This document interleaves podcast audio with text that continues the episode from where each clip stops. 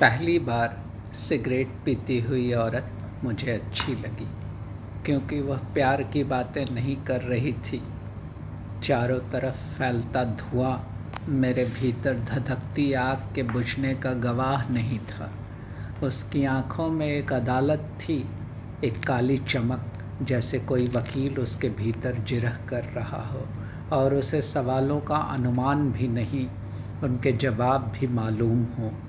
वस्तुतः वह नहा कर आई थी किसी समुद्र में और मेरे पास इस तरह बैठी थी जैसे धूप में बैठी हो।